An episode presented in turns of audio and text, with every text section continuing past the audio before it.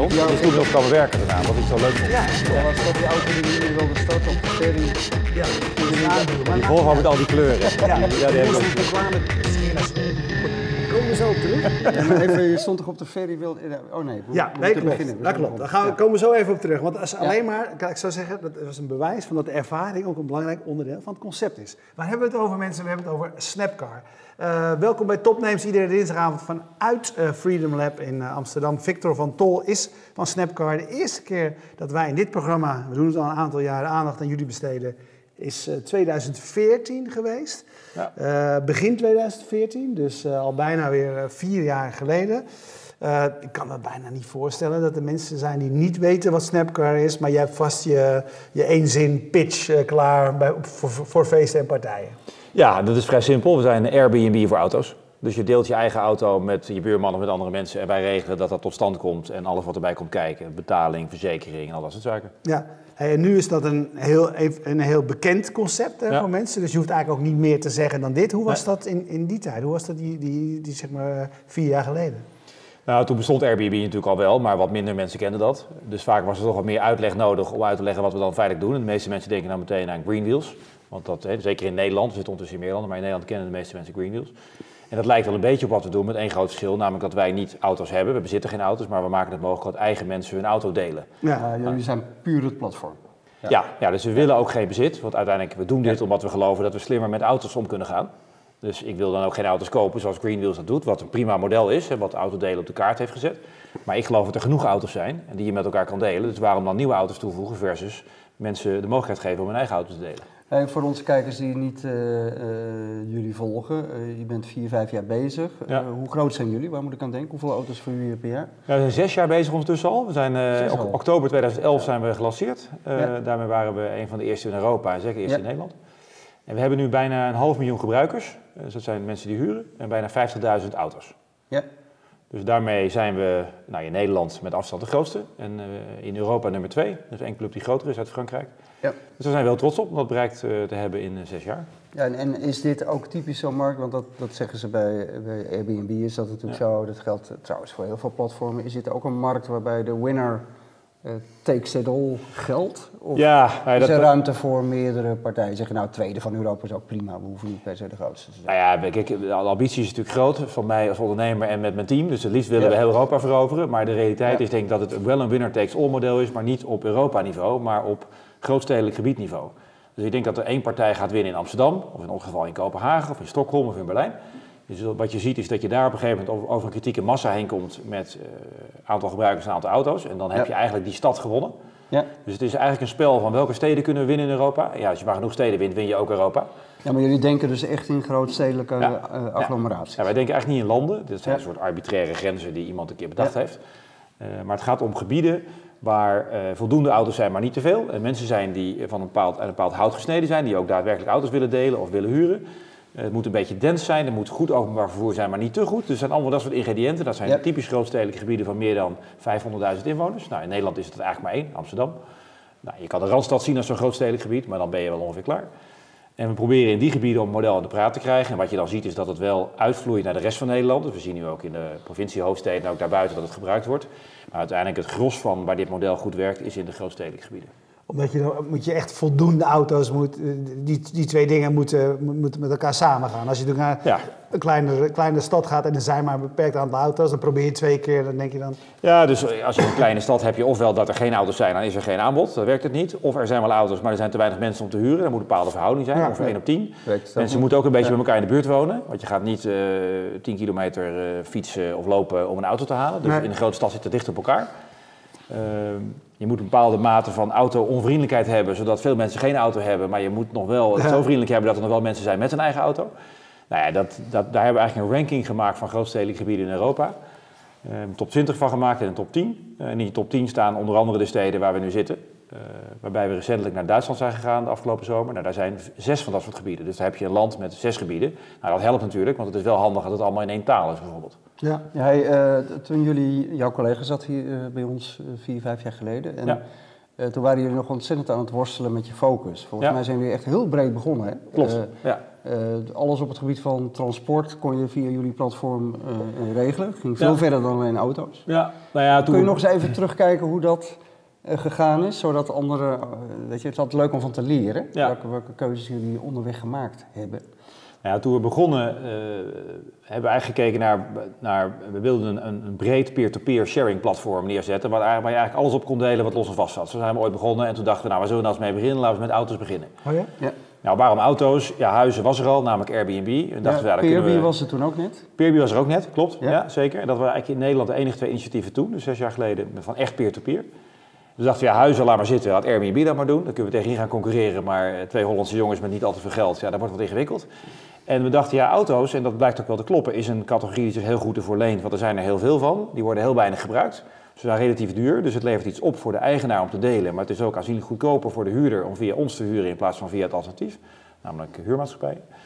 Dus we dachten, laten we dan voor auto's gaan. En bovendien wilden we het niet alleen maar doen om een mooi bedrijf te bouwen, maar ook om impact te maken. En als je minder auto's hebt, dan, dan sla je ook een paar vliegen in één klap. Want die auto's hoeven namelijk niet meer te worden geproduceerd. Je hebt gewoon minder auto's nodig. Je brengt mensen bij elkaar in de wijk. Dat doet Peerby overigens ook, maar die heeft wat minder milieueffect. En je levert economisch voordeel op voor de huurder en de verhuurder. Dus we dachten, auto's is nummer één. Particulier, dus peer-to-peer. Maar al vrij snel dachten we, ja, dat kunnen we ook business-to-business doen met leaseauto's, nou veel breder. We hebben ook gekeken naar boten en naar campers en naar motoren en zelfs aan de, de Peerby-varianten geroken. Nou, we hebben wel gezegd, laten we maar eens even beginnen met auto's. Vrij snel uitgewaaid naar ook leaseauto's en ook business-to-business. dus delen van auto's binnen bedrijven en tussen bedrijven. Nou, eigenlijk was dat veel te vroeg om uit te waaieren, want we hadden eigenlijk nog geen idee hoe die business werkte. We wisten niet wat, we, wat de economics van het model werkte. We wisten niet goed hoe we acquisitie moesten doen. Dus we zijn vrij snel te breed gegaan. Dat hebben we gelukkig wel na een jaar, anderhalf jaar weer ingezien en weer versmalt naar peer-to-peer. En eigenlijk zijn we daar ook in, een positieve zin blijven hangen. En op een gegeven moment hebben we gezegd, laten we nou gewoon maar peer-to-peer heel goed doen. Dat gaan we eerst in Nederland doen en daarna buiten Nederland. En dan komt er wellicht een moment dat we weer breder gaan buiten peer-to-peer in auto's, of misschien nog wel breder dan dat. Maar dat moment hebben we eigenlijk nog niet bereikt. Uh, en ik zie ook niet in de komende paar jaar dat we buiten auto's iets gaan doen. Je ziet wel dat we nu de eerste stapjes weer buiten het echte hardcore peer-to-peer aan doen zijn, bijvoorbeeld met private leasing. Uh, wat ik eigenlijk ook peer-to-peer noem. Toevallig is die auto alleen geen eigendom, maar die wordt geprivate leased door een privépersoon. Uh, dat maken we wel mogelijk, dat mensen ook private lease auto's delen. Ja, die auto's van jullie, er staan nu allemaal van die auto's in. Ja. ik heb pas ook overigens... Uh, Fiatje 500. heb ik, er eentje, heb ik er ook eentje naar gebruikt. Ja. En dan kun je, kunnen mensen eigenlijk via jullie... Dat, dat, dat is eigenlijk de deal, toch? Mensen, uh, via jullie uh, leasen ze een auto en tegelijkertijd verhuren ze hem ook via jullie. Dus ze worden, ze worden eigenaar of gebruiker van die auto. En... Ja. Ja, en de reden dat we dat, dat we dat doen is dat we, als het gaat over lessen die we geleerd hebben, hebben uitgevonden dat het probleem met dit model vooral aan de aanbodkant zit. Dus mensen die een auto willen huren, daar zijn er genoeg van. En of je nou een auto huurt bij, bij Europcar, bij ons, dat is natuurlijk wel een beetje anders, maar dat is redelijk vergelijkbaar. En dan heb je ook weinig angst te overwinnen. Aan de verhuurkant is het heel anders, want niemand is gewend om zijn auto te delen. En zelfs als je al je huis deelt via Airbnb, is nog steeds auto's enger. Want het ding rijdt de straat had, kan schade hebben, kan allerlei oh, problemen ontstaan. Precies andersom. Ja, ja, dat zou je ook zeggen. Bij de meeste mensen is het zo dat huis makkelijker dan auto is. Okay. Dus wat we zien is dat we een chronisch aanbodgebrek hebben van mensen die hun auto op ons platform zetten en hem ook daadwerkelijk gaan delen. Je moet mensen best wel meenemen in hoe werkt dat concept nou. Ze moeten het een paar keer gedaan hebben en dan, dan gaat het eigenlijk vanzelf. Uh, dus we hebben zitten broeden op hoe kunnen we nou iets bedenken zodat we zeker in die gebieden waar we snel willen groeien, aanbod in de markt kunnen zetten waarbij het delen zeg maar, in de propositie versleuteld zit, zonder dat wij auto's gaan kopen, want dat willen we niet, dat gaat tegen ons DNA in. Uh, en als we ook nog eens een keer daar relatief kleine en moderne auto's in kunnen zetten, slaan we ook nog een keer de klap dat het zuinigere auto's zijn. Want het is natuurlijk mooi dat we auto's van de weg halen, maar als er dan toch nog een paar auto's bij komen, wat natuurlijk met private lease is, laat het dan maar zuinige auto's zijn. Dus dat hebben we met een leasemaatschappij in Nederland neergezet en er rijden nu een paar honderd auto's rond, waarbij je voor 99 euro per maand een gloednieuwe Fiat 500 rijdt, mits je dat ding twee keer in de maand deelt, minimaal. Nou, je ziet dat er nu van de paar honderd die we hebben, dat bijna iedereen die, die, die doelstelling haalt. Dus we hebben eigenlijk auto's in de markt gezet die schoon zijn, die uh, actief worden gedeeld. En daarmee lossen we een deel van het aanbodprobleem in vooral Amsterdam op. Waardoor onze huurders blij worden, want die weten zekerder dan normaal dat ze daadwerkelijk een auto hebben. Ja. Nou, dat is uiteindelijk wat we willen, dat we tegen huurders kunnen zeggen... bij Snapcar kun je altijd overal in de buurt een auto vinden. Behalve als je in Lutjebroek woont, want daar werkt het model niet. Maar in Amsterdam zou dat moeten kunnen. En eigenlijk ook in Utrecht en Amsterdam en Rotterdam. Ja, toen, toen uh, jullie bekend maakten dat je met uh, uh, Europcar ging samenwerken, of die hebben geïnvesteerd hier, hè? gewoon een percentage gekocht. Ja. toen dacht iedereen van, oh, jullie gaan vanaf nu ook echt die verhuurmarkt ja. Ik vond het zelf toen ook een opmerkelijke move. Want je denkt toch van ja, en zij ook nu je dit verhaal vertelt, want je hebt nu opeens een investeerder die overal auto's heeft staan. Waarom hebben jullie dat nog niet geïntegreerd met elkaar? Nou ja, omdat daar, geldt een beetje hetzelfde voor. Dat, dat, uh, we willen wel dicht bij, ons, uh, bij onze ambitie blijven en waarom we dit bedrijf zijn begonnen. Hè. De, de, onderliggende drijfveren en uiteindelijk de befaamde de B-hack, de Big Harrier Audacious Goal, waar we naartoe willen, nou minder auto's in Europa. Dus ik wil niet een outlet voor Europcar worden. We willen niet een distributiekanaal voor rentalcars worden. Uh, wat we wel willen is dat we, waar dat kan... Niet? Nou ja, omdat dat niet is waarom we deze business zijn begonnen. Als ik dat nee, zou maar dan willen. blijf je aan die maatschappelijke doelstelling hangen. Maar uiteindelijk, die auto's zijn er ook, weet je. Ja. En uh, je, je, bent een platform waar mensen die een auto nodig hebben, een auto Ja. kunnen huren. Dus ik, je kunt ook heel pragmatisch denken van ja, of dat nou uh, een huurauto is die van een bedrijf is of van een particulier, wat maakt het uit? Nou ja, omdat de reden dat, dat ik en veel van mijn collega's 's ochtends in bed uitkomen, is dat wij geloven dat je, met, dat je slimmer gebruik moet maken van die bestaande auto's. En op het moment dat wij het gros van onze business gewoon outlets zouden zijn voor Europcar, ja, die zetten gewoon allemaal gloednieuwe auto's op de weg, die gaan ze maximaal verhuren en dat is allemaal prima, dat moeten ze vooral doen. Maar dat draagt niet bij in onze doelstelling. Oké, waar zit dan wel de synergie? Nou, de synergie zit hem wel in het feit dat uh, een paar dingen. Enerzijds dat we met Europcar wel een vergelijkbare propositie als het private lease verhaal aan het uitrollen zijn, maar dan op korte termijn rental. Dus mensen huren voor een paar maanden een auto, die moeten ze dan volgens ook verplicht delen. En daarmee kunnen we ook weer die supply probleem wat ik net beschreef met leasing oplossen. Alleen dat gaat nooit. We hebben nu 50.000 auto's ongeveer. Nou, een paar honderd van die private lease auto's. Laten er nog een paar honderd of we hebben er een paar duizend uiteindelijk leasing en rental cars in komen. Dat is de verhouding die we zoeken om het model aan te jagen. Het tweede wat je kan voorstellen is als er echt geen peer-to-peer auto beschikbaar is, dat we dan in, in dat soort gevallen wel een Europcar auto inzetten om onze huurders tevreden te stellen en zeggen, je kunt dus inderdaad die, die brand promise van je hebt altijd een auto bij ons, daar kunnen we echt op leveren. Dat kunnen we niet alleen met peer-to-peer, want daar hebben we veel te veel auto's voor nodig. Dat, dat, daar heb je een mismatch van vraag en aanbod. Uh, dus dat zijn de twee dingen die je met hun aan het doen zijn. Nou, dat is in een, in een vroegtijdig stadium. We zijn natuurlijk in mei hebben die financieringsdeal gemaakt. We zijn nu de eerste initiatieven in Berlijn en Kopenhagen aan het uitrollen. Dus daar zie ik de synergie. Dat we elkaar helpen om uh, Ja. die business te laten groeien, maar wel in verhouding. En we blijven een peer-to-peer platform. Wat ik wil voorkomen is dat we Airbnb's richting op gaan. Ja. Namelijk gewoon 80% professionele verhuur Ja. erin hebben. Dat is niet wat we willen. En waar had je die financiering voor nodig? Wat, wat, uh, wat ga je ervan doen? Ja, dat, dat hebben we nodig om het bedrijf te draaien feitelijk, want we maken geen winst. Dat zou fijn zijn als dat is. Nee, nog steeds niet. En niet, uh, daar, daar, gaan uh, nog steeds tonnen per maand uit. Hoe komt dat? Nou ja, omdat de omzet minder hard groeit dan de Ja, kosten. nee, dat dat is het simpele antwoord. nee, maar wat, wat is het probleem? Want ik neem, de, de, ik neem aan dat je... Uh, ja, daar hebben jullie ook last van. Ja. Ik bedoel... Uh, Nou ja, ik zie het niet zozeer als een probleem, maar het is meer de, de, de, de natuur van het model, zeg maar. Dus een Airbnb verdient ook geen geld. Uh, en een heleboel andere partijen ook niet. En het lastige aan dit model is dat het een relatief langzaam groeimodel is. Omdat je namelijk vraag en aanbod bij elkaar in een grootstedelijk gebied moet matchen. Uh, dus je moet de juiste auto voor de juiste meneer op de, of mevrouw op dezelfde moment voor de juiste prijs hebben. Uh, dus dat vergt best wel wat techniek om dat voor elkaar te krijgen. Je moet marketing doen aan de vraag- en de aanbodkant. Uh, ook nog eens een keer in sync met elkaar, anders werkt het niet. En je hebt best wel een behoorlijk team nodig om je een idee te geven. We hebben nu 65 mensen, waarvan 50 in Nederland en 5 in Zweden, Denemarken en Duitsland. Ja, die mensen doen het ook niet gratis. Dus er zit een hoop uh, arbeidskosten in, uh, een hoop marketinggeld om zeker in nieuwe landen uit te rollen. In Nederland is dat goed onder controle nu, maar als je Zweden, Denemarken en Duitsland wil opschalen, dan had het toch echt serieus geld in marketing moeten om brandname op te bouwen en om ja. te groeien in members en auto's en dat soort zaken. dus ja, dat is nou helemaal hoe het werkt. Dus er gaan gewoon veel meer kosten uit nog dan, dan, dan dat de omzet binnenkomt. Beide groeien. En uiteindelijk is de vraag, willen we winstgevend worden? Want dat zou kunnen. Dus als we zouden willen, zouden we in Nederland kunnen zeggen, we willen winstgevend zijn. Waarom is dat een vraag? Nou ja, omdat onze ambitie verder reikt dan Nederland. Als we die doelstelling willen halen die ik net beschreef, in 2022 willen we eigenlijk 500.000 auto's delen via ons platform. Dat is dus ongeveer tien keer zoveel als nu. Dat kan niet in Nederland. Dan moeten we naar het buitenland. Dan moeten we naar gebieden die buiten Nederland liggen. Nou, die moet je of door, doe je of door acquisities, die kost ook geld. Dat hebben we net gedaan in Duitsland. Uh, of uh, door autonoom te groeien. Nou, dan moet je geld investeren in marketing. Ja. Dus als je wil groeien en we willen naar die ambitieuze doelstelling, dan zal daar nog een tijdje geld bij moeten. Nou, het goede nieuws is dat we tot nu toe uh, in staat zijn geweest om dat te financieren. Nu met Europcar, de vorige ronde met Autobink, daarvoor een aantal succesvolle crowdfunding campagnes. campagnes ja. Ja. Dus er zijn mensen en partijen die geloven in dat we met goede dingen bezig zijn, die dat ook willen financieren. Ja, ik zou ook liever winst draaien. Alleen dat is nou helemaal niet het model waar we in zitten. En ja, ik ben nog niet ja, zover dat ik het wil nee, in Nederland. Je ziet het natuurlijk bij al die platformen. Ik, we, hebben er, wij hebben er alleen wel eens wat moeite mee als conservatieve... Nou, laat ik voor mezelf spreken. Ja. um, weet je, ik, ik vind het altijd mooi als bedrijven op een gegeven moment gewoon break-even draaien... en hun eigen groei kunnen gaan financieren. Ja, uh, ik ook. Ik zou het ook graag willen, want ik zit ook niet te wachten op al die financieringsrondjes. Maar hoe is het eigenlijk met de crowd van het begin? Ja. Want die hadden jullie uh, vier jaar geleden wel uh, binnen. Die zijn enorm verwaterd met z'n allen. Ja, die zijn verwaterd, dat klopt. Maar tegelijkertijd is het bedrijf natuurlijk ook vele malen meer, meer waard geworden dan de waardering waarop de crowd toen is ingestapt. Ja. dus ik heb de exacte cijfers niet paraat, maar het is in ieder geval de, hun, de aandelen van de crowdfunders van toen zijn factoren meer waard dan wat ze toen waard waren, ondanks de verwatering. Ja. Uh, en dat is denk ik leuk, want ja, ik, ik, ik stel nog steeds zero prijs dat bijna duizend mensen toen in twee rondes uh, ja, ons hebben gesteund uh, door, door te financieren in toch een lastige fase, want je moet tot een bepaald groeiplafond zijn.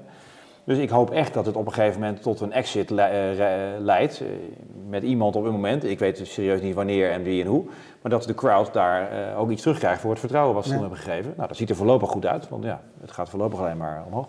Wat is jou tegengevallen in die, in die afgelopen periode? Wat, wat, wat, is er niet gebeurd wat je, wat je van tevoren gedacht had? Nou, ik denk dat, dat ik had gedacht dat het veel sneller zou gaan qua groei. Dus ik heb me vergist in de complexiteit van het model. Uh, het is natuurlijk wat anders als je een of andere online webshop in iets begint. Dan zet je de marketingmachine aan de vraagkant aan. Dan moet je zorgen dat je voldoende producten hebt. En dan niet zo dat het heel simpel is, want ook dat is ingewikkeld.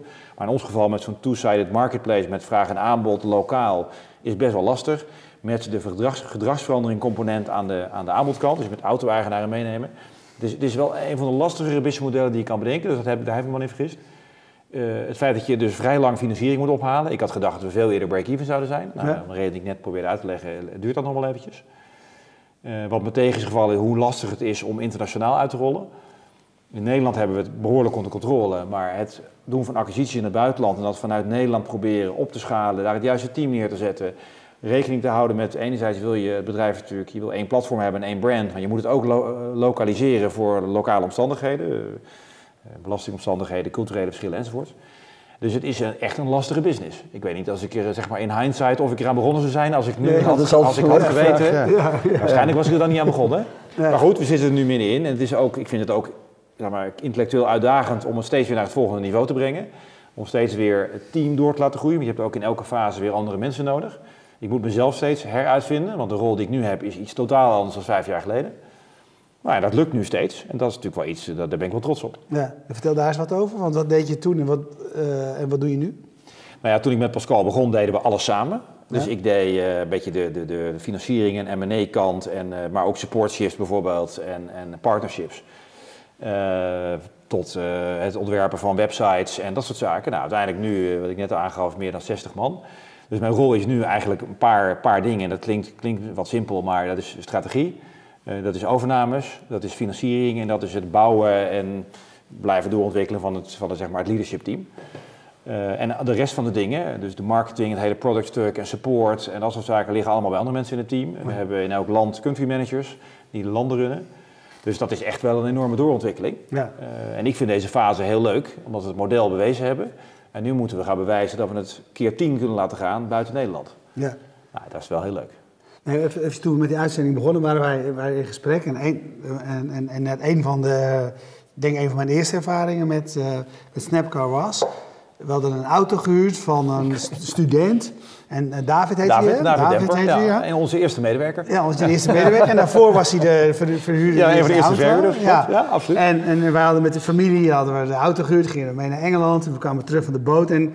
Uh, en, en, en startte die niet ongetwijfeld, omdat ik uh, het, het uh, lamp heb aan laten staan, zeg ja. maar. Maar die oude auto's, die gaven er nog geen mededelingen van. Nee.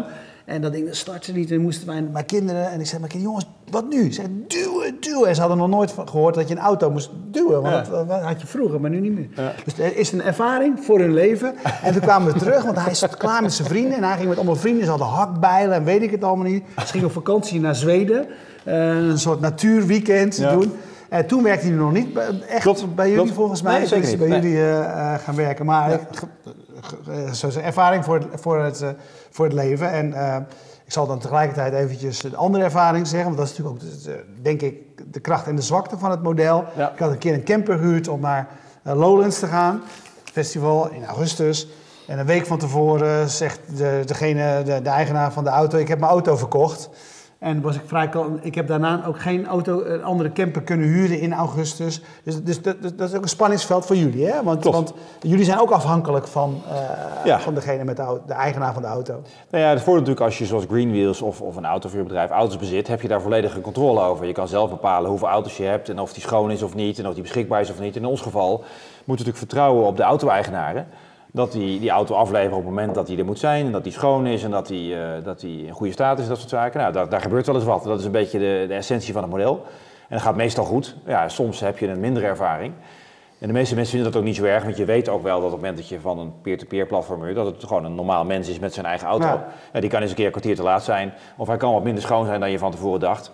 En wij proberen dat maximaal te faciliteren. Dus als een auto echt vies is, laten we hem bijvoorbeeld reinigen eh, op kosten van de eigenaar. Of als hij terug wordt gebracht vies, in plaats van dat hij schoon werd, werd afgeleverd, dan gaan we op basis van op kosten van de huurder laten we hem schoonmaken, om maar eens iets te noemen. Dus we proberen daar maximaal in te faciliteren en te helpen. Maar ja, er is een bepaalde grens tot waar je kan gaan. wat, wat echt de, doorbraak was van uh, jullie platform, maar ook van vergelijkbare platformen, is het feit dat die auto's verzekerd zijn. Hè? Ja. Ehm, dat was toen echt bijzonder. Ik geloof dat de Allianz de eerste was die dat... Nee? in Nederland hadden we Achmea in het begin. en nu hebben we Allianz, die ons uh, in Europa verzekert. en uh, um, wij hadden het er namelijk over dat voor veel mensen die ik ook ken, is uh, zelfs die hun auto uitlenen aan een vriend of een bekende, dan zeggen ze, nou laten we het toch maar even via Snapcar doen, want dan is die verzekerd. Klopt. Um, was dat ingewikkeld om zo'n deal voor elkaar te krijgen? Want het lijkt me vanuit een verzekeringsmaatschappij point of view best wel ingewikkeld. Ja, dat is in het begin heel lastig geweest. Dus ja. op jouw vraag, waar heb je je vergist, wat heb je geleerd? Die verzekering dachten wij van, ja, hoe ingewikkeld kan het zijn? Want zijn autoverzekeraar is genoeg, is was wel eentje die dit wil doen. En hebben we dus over 2011, toen wij het platform wilden lanceren. Nou, ik geloof dat we met 20 verzekeraars hebben gesproken, waarvan er eigenlijk alle 20 uh, uiteindelijk min Achmea zeiden, ja, vergeet het maar, want we weten de schaderatio's niet, we kunnen de actuarissen kunnen hun spreadsheets niet vullen en allemaal andere ellende. En Achmea zei toen, dat, dat waardeer ik nog steeds zeer, van nou, wij geloven in dit model, wij denken dat dit de toekomst is. Laten we bij wijze van spreken een dartpijltje gooien voor de premie, dat is ongeveer hoe het gegaan is. Want we moeten iets vaststellen en niemand weet het. Laten we het gewoon een jaar doen, dan kijken hoe het gaat. En dan kunnen we die premie altijd naar boven en naar beneden bijstellen en kijken hoe we die, uh, die propositie qua hè, autodeelverzekering kunnen optimaliseren. Dus dat was niet eenvoudig. En twee jaar geleden hebben we met Allianz een Europese deal gesloten. Niet omdat we ontevreden waren over Achmea, maar we wilden natuurlijk internationaal uitrollen. En het is heel lastig om in elk land steeds een nieuwe verzekering te moeten afsluiten. En dat kon Achmea ons niet bieden, anders hadden we dat zeker met hun gedaan. Toen was het makkelijker, want toen hadden we natuurlijk een paar jaar historie. Dus toen konden we aan Allianz laten zien. Ja, bij zoveel verhuurdagen, met deze schade, deze premies en we doen deze dingen voor eigen risico. We weten dat bij jonge mensen moeten we een hogere premie vragen, want die rijden meer schade en allemaal dat soort zaken. Dus nu hebben we dat goed onder controle. En, en Allianz heeft nu gewoon, een, we hebben een deal met Allianz die voor hun ook goed is. Dus dat kan ook gewoon economisch uit. Uh, en voor ons goed is, want het is een goede verzekeraar en onze gebruikers, zowel huurders als verhuurders, zijn er blij mee. En precies wat je zegt, de reden dat mensen niet buiten ons om uh, deals maken, ook niet voor vervolgtransacties, is die verzekering. Ja, dat zie je bij sommige andere platformen, dat mensen het onderling regelen. Want ja, laat maar zitten, dat bemiddelingsplatform. nou, in ons geval... Je ziet dat bij Airbnb heel veel. Ja, daar zie je dat het buiten omgaat. Maar daar heb je natuurlijk niet verzekeringscomponent. over Airbnb gesproken, we hadden jullie uh, destijds in de uitzending, vier, vijf jaar geleden. Uh, we hebben toen veel uitzendingen gemaakt over wat de deeleconomie heette. Ja. er werd van alles en nog wat ondergerekend. Zelfs ja. uh, Uber was aan het begin een deelplatform. Ja. Ehm, een groot gedeelte van die platformen is verworden tot een platform waar gewoon commerciële verhuurders iets aanbieden. Ja, Airbnb is ook al lang geen deelplatform meer. Ja, er zijn ook nog steeds particuliere. Uh, ja, maar het wordt wel steeds minder. het wordt steeds minder. Ja, um, hoe kijken jullie daar tegenaan voor wat jullie doen? We hadden het natuurlijk net ook al even over. Ja. jij wil geen uh, platform worden waar Europcar, een van jullie aandeelhouders, ook gewone huurauto's kan aanbieden. Nee. Hoe kijk jij even, als je even één abstractieniveau hoger. Hoe kijk jij naar die, naar die hele deeleconomie en hoe zich dat ontwikkeld heeft de afgelopen jaren? Nou ja, ik denk dat er, dat er, er eh, zijn partijen geweest die gezegd hebben: het gaat ons uiteindelijk om uh, omzet en winstmaximalisatie, zoals Airbnb. Ook gedreven door dat ze bepaalde investeerders aan boord hebben gehaald die bepaalde waarderingen wilden realiseren. Op een gegeven moment konden ze ook haast niet anders, want ze moesten zo hard groeien dat je moet iets in het leven. En dan konden ze haast niet anders dan professionele verhuur erin stoppen. Uh, en er zijn partijen geweest die dichter bij ja, hun eigen drijfveren blijven, zoals wij. Uh, Ja, en het simpele antwoord is, als ik zou willen gaan voor omzet- en winstmaximalisatie, dan zou ik niet beter nu uit Snapcar stappen en iets anders gaan doen en een simpele businessmodel gaan doen. Als ik rijk wilde worden, dan had ik beter dat kunnen doen dan een autodeelplatform beginnen. Het is veel te ingewikkeld wat dat betreft. Het is veel te ingewikkeld. Maar ik vind het wel uh, gaaf dat we een bedrijf aan het bouwen zijn waarvan ik geloof dat het uiteindelijk ook winstgevend gaat worden. En dat gaat, dat gaat niet volgende maand zijn, maar dat gaat ook geen tien jaar duren. En impact maakt en er echt voor zorgt dat er een gedragsverandering tot stand komt als het gaat om hoe mensen auto-eigendom ervaren. En op het moment dat wij uh, 80% van ons aanbod professionele verhuur zouden zijn, ja, dan, dan kan je waarschijnlijk een hoop omzet en winst maken. Maar dan brengen we niet die gedragsverandering tot stand. Dan hebben we niet die uh, hogere doelstelling van minder auto's en daarmee alle sociale en ecologische effecten. Merk, maar merk je ook dat mensen anders naar die deel-economie zijn gaan kijken? Dus dat je, ja. heb je daar last van? Want ik merk, de sentimenten zijn niet heel erg positief, vaak. Nee, dat, nou, dat, dat Uber, ik vind het Uber fantastisch hoor, als klant. Maar de reputatie van het bedrijf is natuurlijk verschrikkelijk. Nee, klopt. Uh, Airbnb, wat je zegt, is gewoon een commerciële verhuurplatform geworden. Nog steeds erg handig als je ergens... Ja. Nou, ik gebruik ook gewoon Airbnb en ik gebruik ook Uber en ik ben er zeer happy mee. Alleen, ja, ze, ze streven een andere doelstelling na dan wij. Ik denk dat... Uh, dat is natuurlijk ecologisch vanuit mijn optiek, maar Uber heeft natuurlijk het nadeel dat ze uh, tegen allerlei zeg maar, arbeidsrechtelijke dingen aan zitten te drukken als ja. het gaat om die chauffeurs. Ja. Hun PR-strategie is zoveel mogelijk rechtszaken. Nou, dat zou ook niet mijn strategie zijn. Airbnb heeft te maken met die professionele verhuurcomponent plus alle overlast die daarmee te maken heeft. Daar hebben wij allemaal geen last van. Dus we zitten in die zin ook, wat mij betreft, in een, goed, in een goede uh, vertical, een goede space voor, van de deeleconomie. Waar we niet last hebben van de problemen van, van Uber als het gaat om uh, de arbeidsrechtelijke dingen. En de keuze maken om niet vol in te zetten op professionele verhuur, zoals Airbnb dat doet. En sowieso die overlast van mensen met een rolkoffertje, die zullen wij nooit hebben. Dus ik denk dat we ook in de goede hoek zitten. En uiteindelijk is het gewoon een keuze of wij bij onze leest willen blijven en die professionele verhuur gebruiken om het een beetje aan te jagen, of dat we het hele businessmodel opgooien. En ja. moment dat we dat, dat we dat gaan doen, dan ga ik wat anders doen. Ja. Kijk, kijk, je nog verder uh, vooruit, richting zelfrijdende auto's en dat soort zaken? Zeker, ja. Want dat heeft, zou natuurlijk ook een enorme ja. impact op je ja. platform hebben. Want, ja, dat wordt een grote gamechanger, uh, absoluut. Want dan, dan wordt delen de, van, de vanzelfsprekendheid. Klopt. Ja, ja dus als je, als je, je hebt nu de verschillende modellen naast elkaar. Je hebt, wat ik even technisch noem, asset-based autodelen. Dus Green Wheels en Car2Go, dat soort clubs. Je hebt Uber, meerijden. Uh, of taxi-hailing eigenlijk. Dan heb je de, Lyft. Uh, ridesharing, Lyft ja. en, en BlaBlaCar, dat soort partijen. Ja. En je hebt peer-to-peer autodelen wat wij doen. Ja. Ik denk dat op het moment dat, dat uh, zelfrijdende auto's gemeengoed zijn, en dat duurt nog wel even, voordat dat technisch allemaal werkt en ook qua wetgeving enzovoort zo is, dus laten we zeggen minimaal 10 jaar van nu, dan gaan al die modellen naar elkaar toe groeien. Want diezelfde auto is dan het ding die je normaal Uber voor gebruikt en is het ding waarmee je naar de IKEA gaat, namelijk ons model. en is het ding waarbij je meerdere mensen mee kan nemen. Dus het komt allemaal samen in één auto. Um, dus dat gaat de, de wereld fundamenteel op zijn kop zetten als het gaat om mobiliteit. Ja, welke rol wij daar dan hebben, ja, dat is moeilijk te zeggen. Maar gaat dan niet het beste technologische platform winnen? Ja, ik denk dat het een combinatie gaat zijn van het beste technologische platform en degene die de beste community heeft opgebouwd. Uh, en de grootste community. Want uiteindelijk is dat een van de onderscheidende factoren ook. Hè. Jouw vraag van wat is nou winner takes all?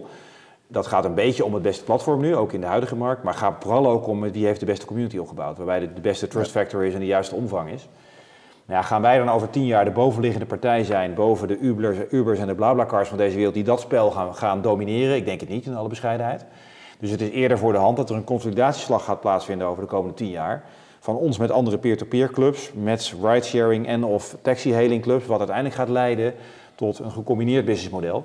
De kans is vrij groot dat de Ubers of de Apples van deze wereld daar dan een leidende rol in gaan spelen. En daar zit voor ons dan ook op een moment iets van een exit in. Daar ben ik helemaal niet mee bezig, want het is zo ver van nu. Laten we nu eerst maar zorgen dat we ons model verder blijven verbeteren, een mooie community opbouwen en groeien in Europa. En dan in die consolidatieslag, daar gaan we zeker op linksom of rechtsom een rol in spelen. Super, ontzettend bedankt, want uh, het half uur zit er, uh, zit er alweer op. Alweer op, man. Nou, ja, ja. Dus uh, nou, heel erg bedankt en kom over een paar Zullen jaar... Zullen we deze keer geen vijf jaar wachten, maar nee. gewoon over twee jaar weer eens uitnodigen? Ja, kijken waar je lijkt, staat. Lijkt mij heel erg leuk. Afgesproken. Jullie bedankt voor het kijken. Kijk je live, blijf dan vooral kijken, want net, zoals je weet, iedere dinsdagavond verzorgen wij twee interviews, twee uitzendingen. en we sluiten, maar we sluiten nooit af zonder te bedanken. Wie hebben we allemaal? Even kijken. Steken, wat heb je voor bier vanavond? Niks van Bier Co, maar nee. als ik jullie was, zou ik aanraden bij Bier Co je biertjes uh, aan te schaffen. Jetstream uit Groningen, het bedrijf dat ervoor zorgt dat je live altijd kunt meekijken. Uh, we hebben PQR, uh, de onderneming die ervoor zorgt dat de website van Fast Moving Targets altijd up and running is. En tot slot, Freedom Lab, van waaruit wij uitzenden. Kijk je live, blijf kijken en anders kijk alles on demand. Dag.